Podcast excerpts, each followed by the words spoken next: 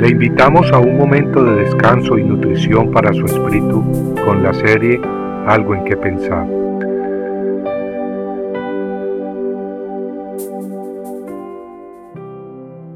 Quebrará el yugo de tu carga.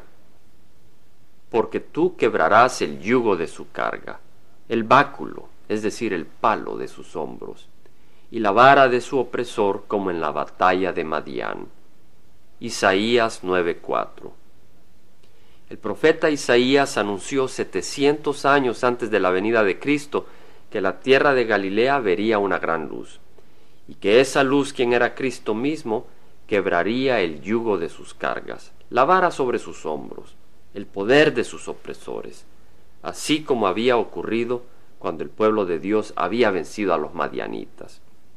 La historia cuando Israel venció a los madianitas se encuentra en el libro de jueces del Antiguo Testamento, capítulo 6 al 8. Y ahí leemos de la terrible opresión que el enemigo ejercía sobre Israel. De hecho, en jueces 6, 1 al 6 leemos que los israelitas hicieron lo malo ante los ojos de Jehová, y Jehová los entregó en manos de Madián por siete años. Y el poder de Madián prevaleció sobre Israel.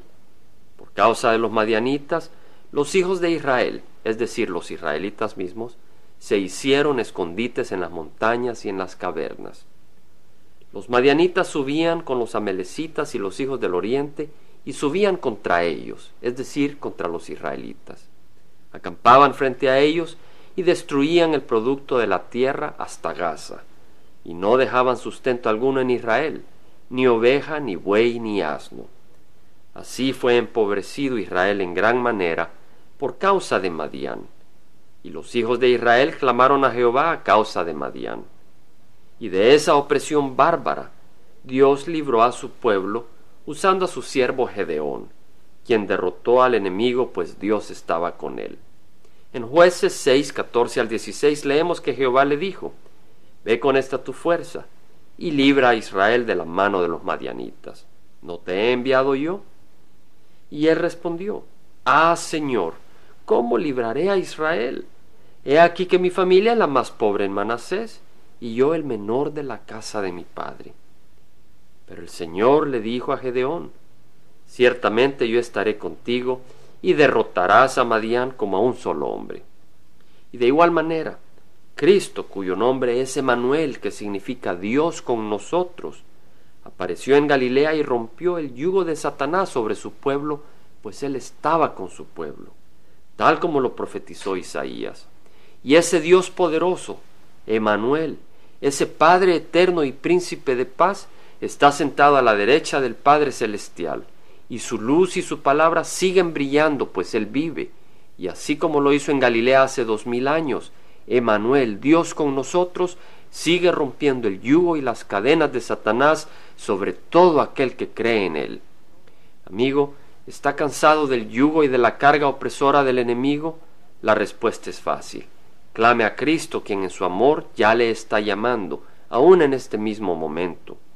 Venid a mí, dice en Mateo 11:27, todos los que estáis muy cansados y cargados, y yo os haré descansar. Tomad mi yugo sobre vosotros y aprended de mí, que soy manso y humilde de corazón, y hallaréis descanso para vuestras almas, porque mi yugo es fácil y mi carga ligera.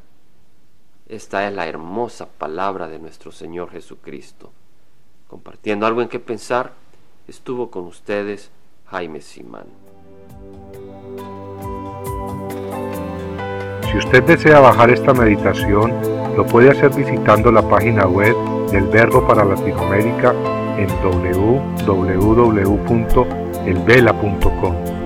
Y el Vela se deletrea E L B de verdad E L A, donde también encontrará otros materiales de edificación para su vida.